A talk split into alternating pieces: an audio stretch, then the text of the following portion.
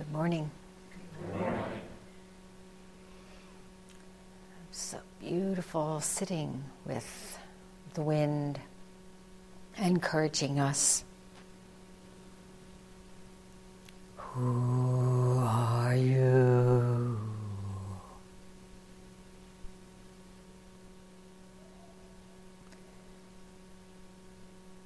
But some of you want to hear something besides that. So I will add to my evil karma and speak. The other night, Friday, we had a film here called Amongst White Clouds. And uh, about six or seven of you who are here today attended.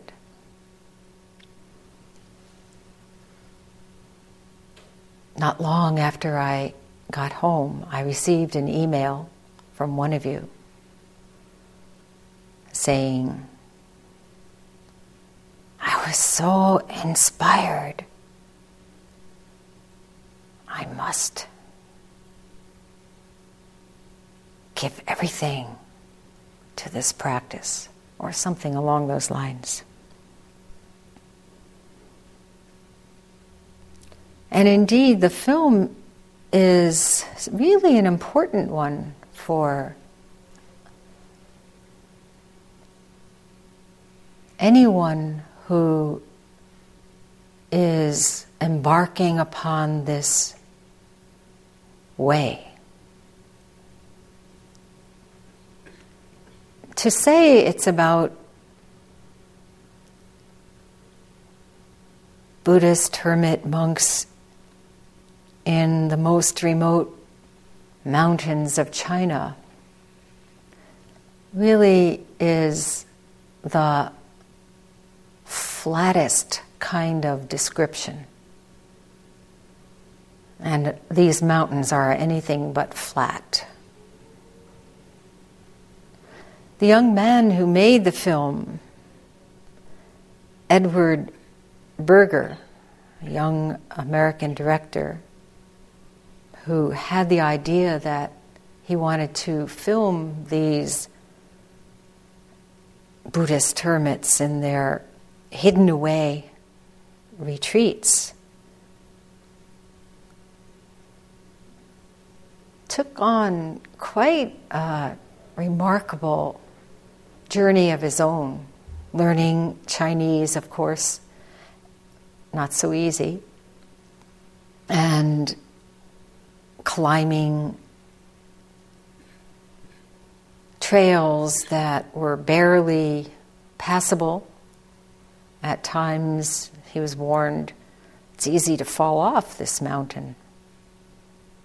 And still, what he brought with him in interviewing these hermit monks was a very typical Western dualistic uh, kind of bumpkin approach, asking all kinds of questions that were really quite funny to the people who were responding kindly And there were a number of teachings that were given by these monks. And because he was able to meet with them, we are the beneficiaries. So I'm very sorry that you all weren't able to be there. We're trying to do Buddhist teaching film series. So there'll be Fridays, most maybe monthly or semi monthly. And I really encourage you to attend. Film is a wonderful medium and can really help a lot in conveying something.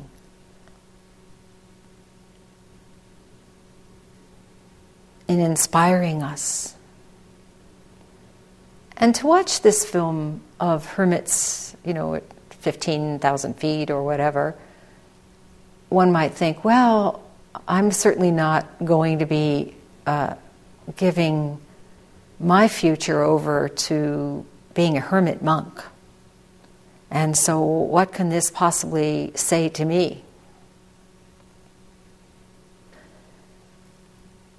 But if you really want to practice Zen, if you really want to be a Buddhist practitioner,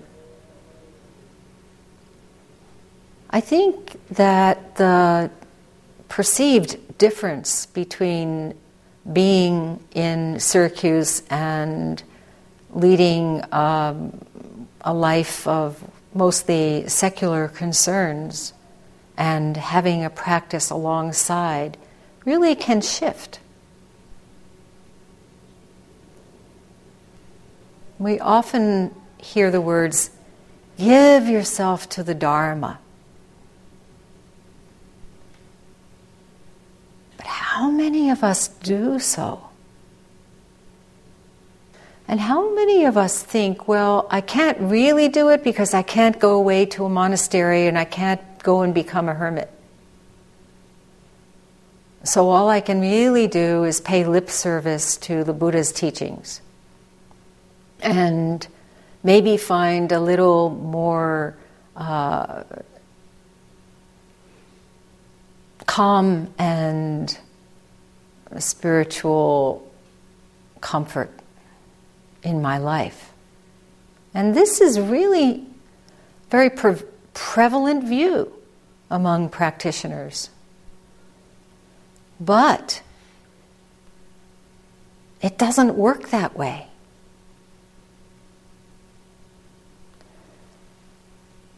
Some of you are perhaps here for the first time or the 19th time. Others are here for so many times you can't possibly count started practicing 20 years ago or more.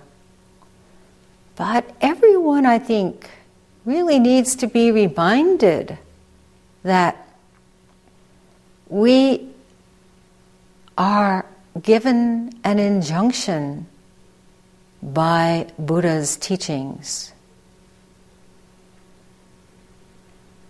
If we really want to do this. We have to do it wholeheartedly. One of the things that came across in the film so well was the way work is practice. And in fact, one of the teachers, or more than one, said as much as he or she was pounding away at rocks with another rock to make uh, a hut or putting little plants in a garden, working very hard, trying to bring water up from a spring, whatever they were doing. It was so clear that the work was the practice. And when sitting, they sat with the same fervor. It's very rare when I look around to see someone doing something here at Hoenji, taking care of something, doing work. It's very rare to see someone whose practice informs every single movement.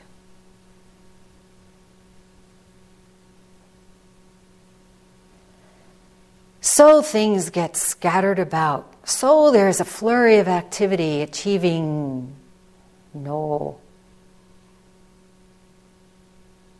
real purpose. So people feel unheard.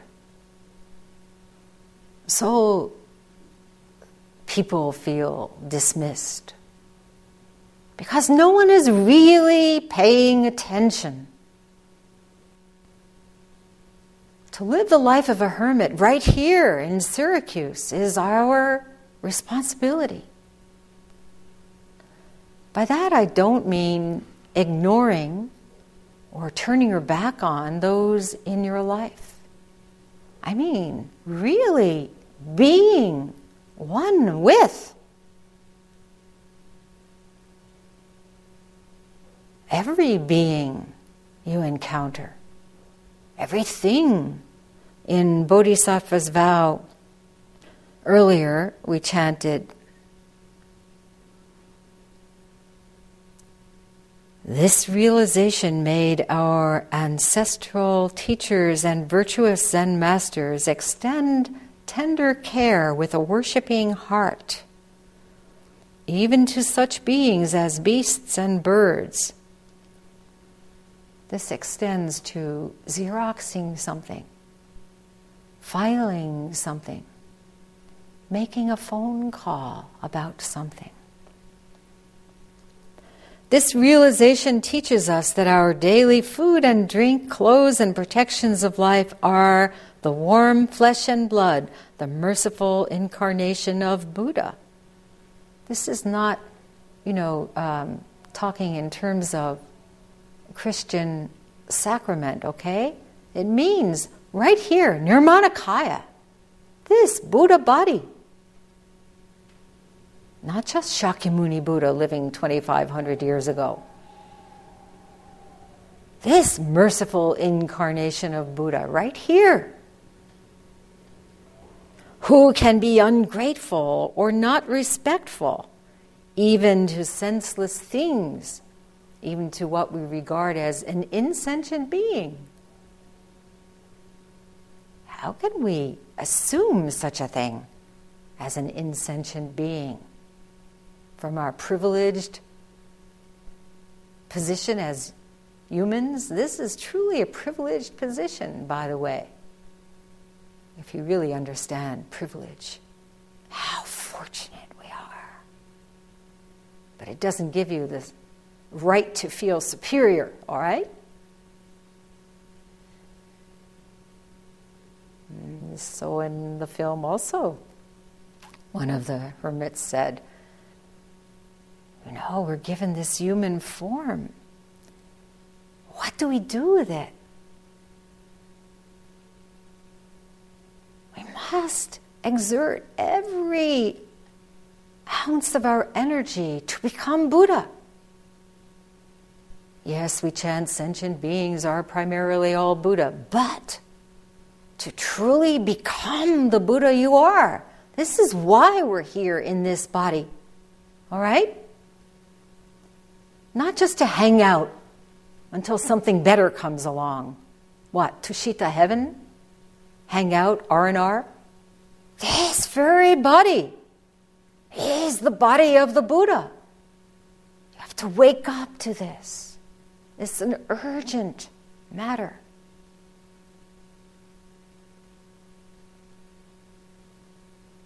Everything we do is the opportunity to wake up to this. Yesterday we had a wonderful class, moving meditation with Songyun. I really encourage you if you can possibly be here at 10:30 on Saturday mornings to have stillness in motion. That means instead of dashing around, dropping papers as you go, to really see each paper is nothing but the merciful incarnation of Buddha. Stillness in movement. Movement in stillness. To feel this as we did yesterday.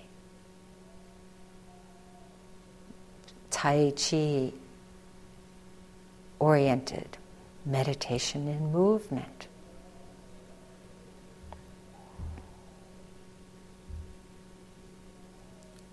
So, no separation between movement and meditation, between work and sitting, between stillness and movement.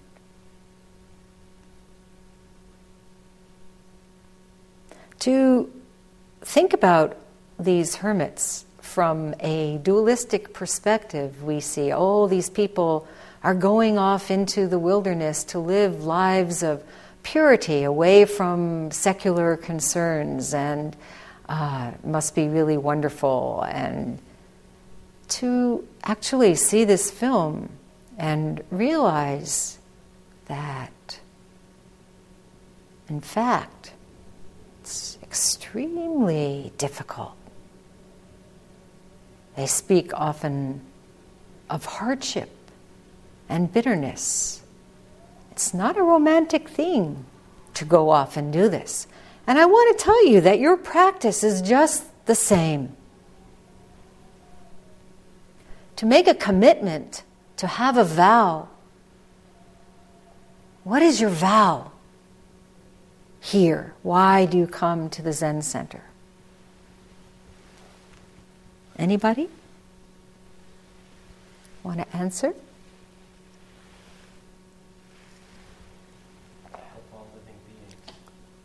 To help all living beings.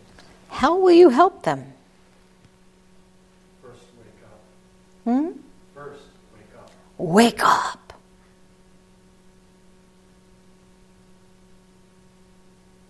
So, in this film, over and over, the urgency of waking up, becoming the Buddha that you are, is paramount. And here in our practice, at not much above sea, sea level, right? How many feet is Syracuse above sea level? So 400 feet or 14,000 feet, this is not the point. If you give yourself to the Dharma, the Dharma will give itself to you. You can't help it. Then, whomever you encounter, such beings as beasts and birds, you can't help it. They are of course, being helped. But if you think, I'm going to practice Zazen so that I can help all beings, watch out. Are many serious problems in that statement.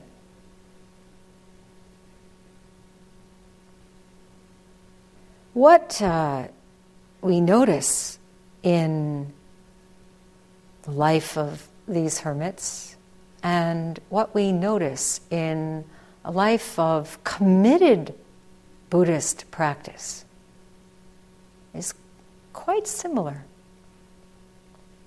Differing by degree, okay. Sameness and differentiation, of course. 14,000 feet, 400 feet, of course. And yet, what are we committing to when we take on this practice?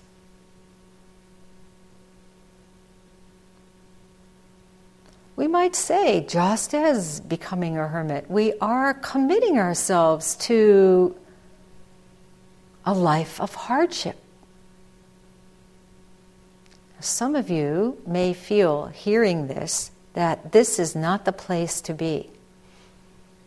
I totally understand. Don't worry. We have a wonderful expression with the readiness of time.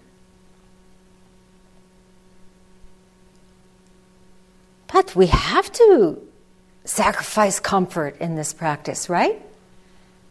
Just very simply, you sit down and about five minutes or 10 minutes or 25 minutes into the sitting, what happens? Yeah, there's something wrong. We think, right? This is not supposed to be this way. I should feel comfortable.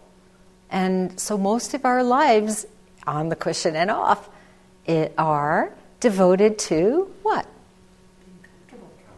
Changing our circumstances, right? But guess what? The real circumstances of our lives, we can't change. Anyone who lives with chronic pain, anyone who has experienced long and severe illness, knows this.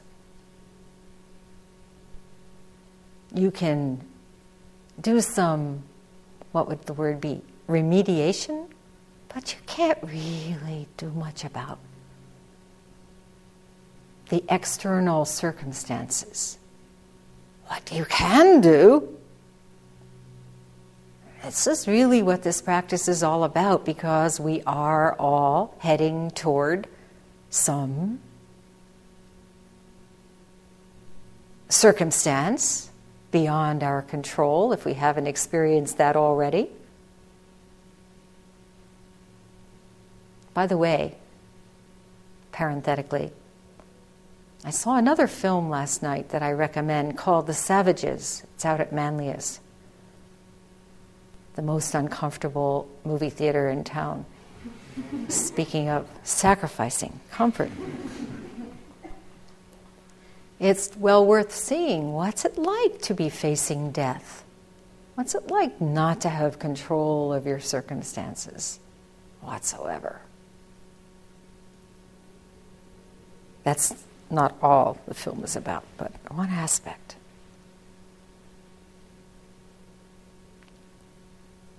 At one point, this Edward Burger asked uh, something like, looking out, you know, amazing views, of course, from these high mountains, beautiful peaks and valleys and mists and clouds. He asks something like, um, So, uh, is your practice inspired by nature?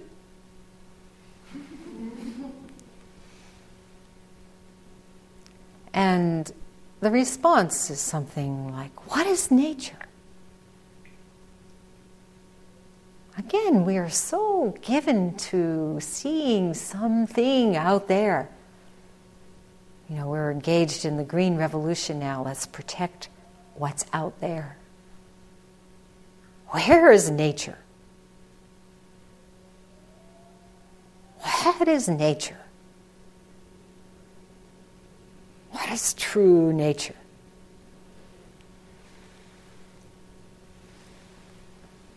to see the vastness as something out there. In general, this um, questioner, this interviewer,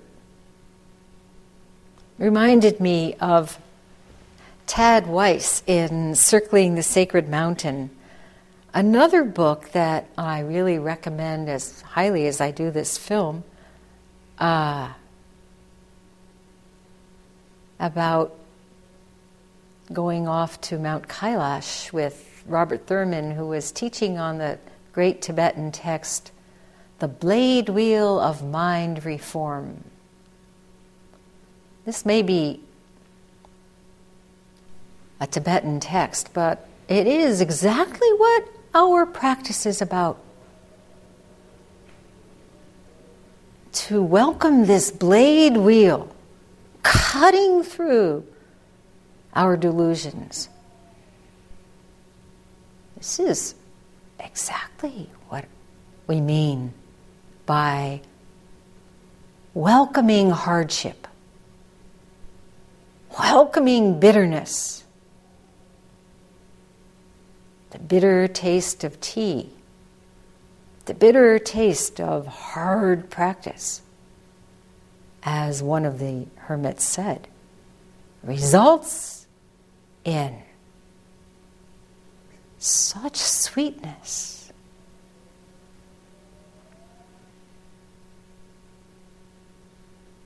I spoke earlier of the reality that all of us will face about difficult circumstances, particularly regarding something like chronic pain or some physical uh, weakness or disability. And I was thinking, you know, when you're young and able bodied, there's a very subtle yet insidious sense of superiority. I remember this from my own life living at Daibosatsu Zendo as 30 something.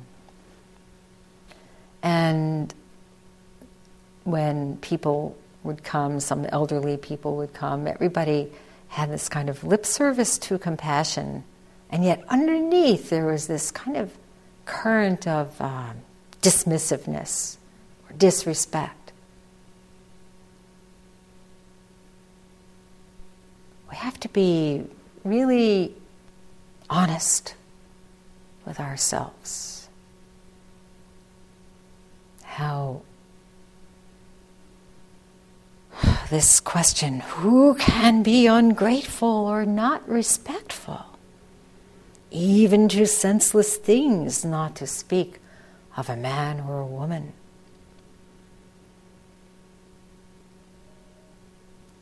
And to see our so called misfortune. As we get older, things are not so working so well. Or some people who are young who encounter some difficulty like this. To see, oh, this is this is my teacher no smugness toward others, but to see, oh, they can teach me.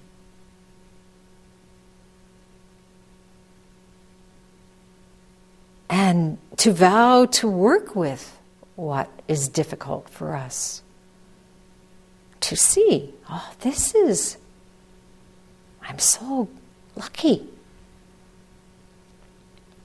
To bow down with humble words and the reverent belief that this unfortunate quote unquote circumstance is the merciful avatar of Buddha.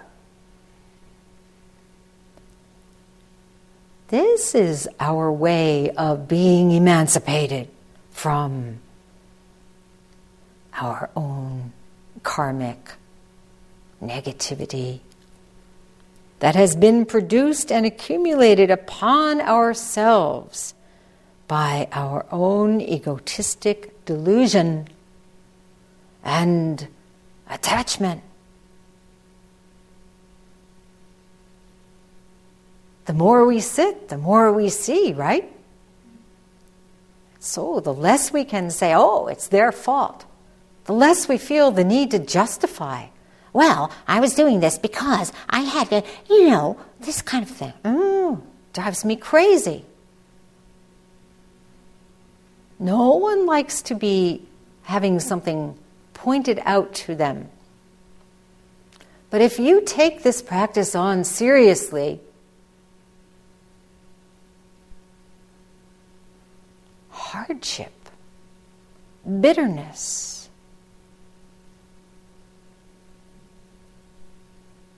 must be willingly engaged.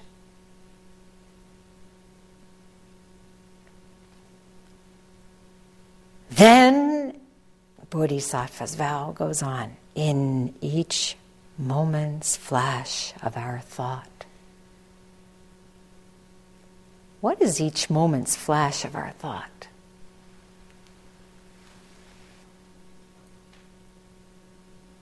Normally, we experience each moment's flash of our thought as what? Intrusive, distracting conditions that arise that keep us from truly being the sound of the wind, this breath.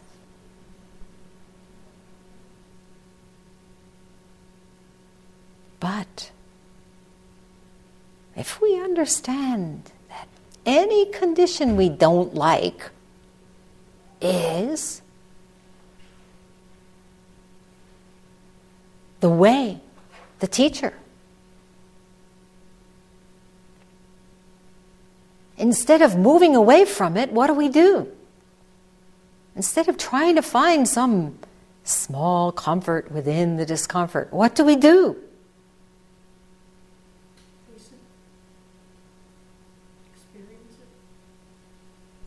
Face it, to experience it, to see that it has been produced and accumulated upon ourselves.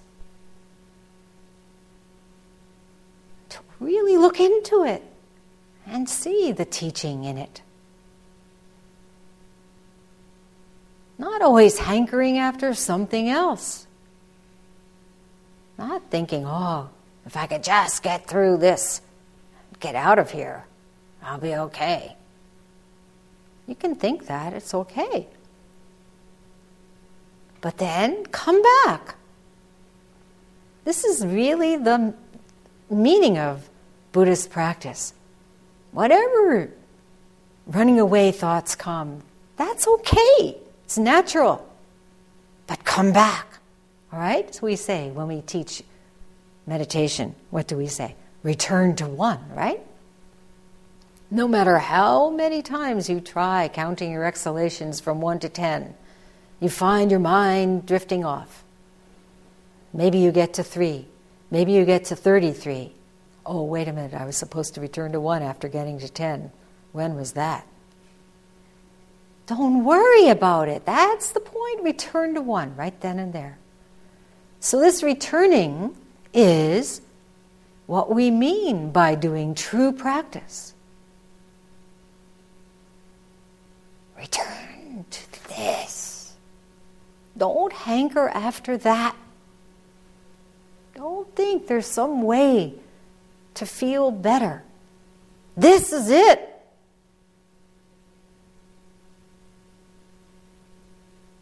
So, Buddhist practice takes what? Determination, courage guts, persistence, assiduity.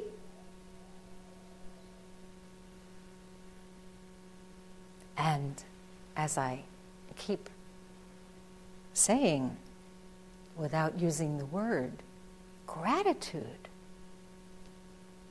All right? For the teachings that arise that we don't like thinking always, oh, I'd prefer this. Or when will I finally get that? And realizing that's the circling around. Go directly through. Cut through. This is the blade wheel of mind reform, all right?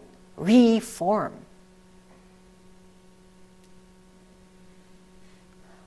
I know this is not a popular kind of talk. There are many, many, many places and many, many people who can speak to the easy way. And our culture is poisoned by this addiction to the easy way out. And therefore, people do their work in what my stepfather used to call a half assed way.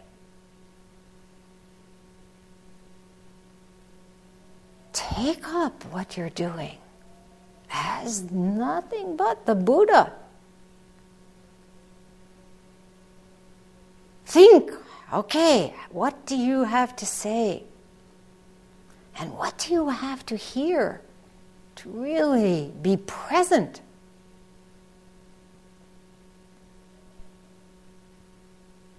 Don't make assumptions.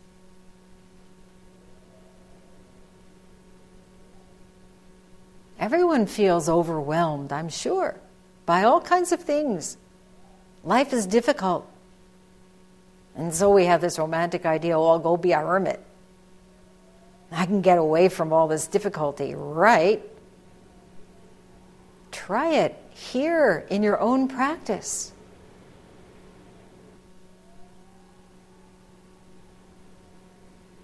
We're being supported by everything. How can we do anything but our utmost to requite this support? We may call it teachings of wise masters. We may call it nature. We may call it the wind. But we are all being supported by it.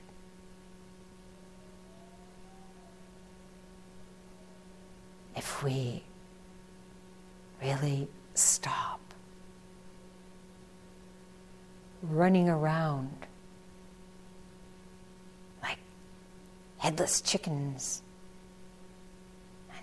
really commit ourselves to it. This is the only way.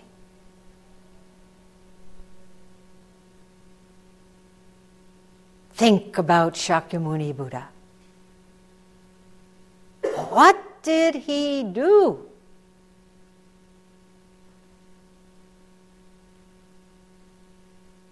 Took such commitment just sit down and say, That's it.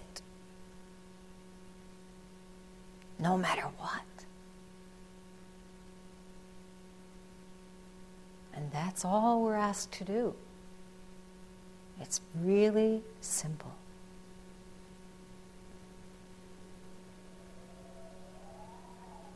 And we have each other.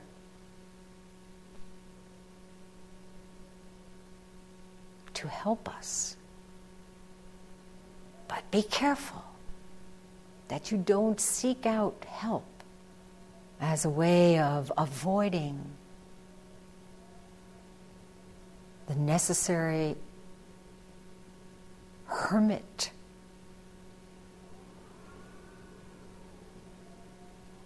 Within. And be careful that you don't offer help that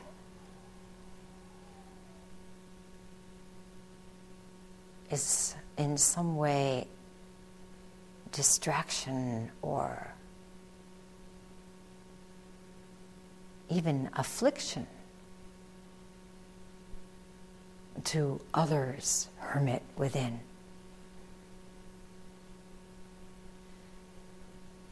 So I will end with a little story from The Cave of Poison Grass by Seikan Hasegawa about assiduity. This is about the fourth paramita. There were three tombstone dealers in an old town. A passing philosopher asked the first dealer, What are you doing? Can't you see what I'm doing? I'm carving stone, was the first stone cutter's reply. The philosopher went on to the next dealer and asked in the same way, What are you doing? I'm making money, came the answer.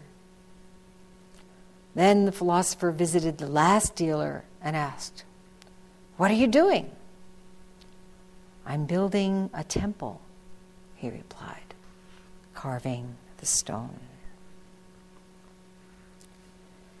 And similarly, in this film that we saw, the last stone cutter dealer was a hermit that was said to have been the greatest teacher on the mountain. Very difficult to get to see him Rarely was his gate open.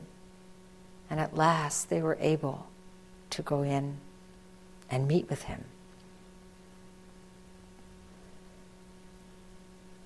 This hermit first had to deal with the same questions by Edward Burger. So, where did you come from? What town did you live in? Where did you grow up? Uh, where were you ordained? Similar to uh, Tozan's 60 blows case with Umon, asking these questions and finally saying to Tozan, Well, I came from such and such, I grew up such and such, I spent the summer in such and such, I spare you 60 blows. Anyway, this time they didn't say that. And finally, this young man's question was How long have you been on this mountain? Thinking about all the hermits he had interviewed who said six years, eight years, 12 years. So this final hermit had the most beautiful smile no matter what was asked of him, just had this face, just wreathed in smile. Right? So his answer to the question, How long have you been on this mountain? was what? Remember? Not long. Not long.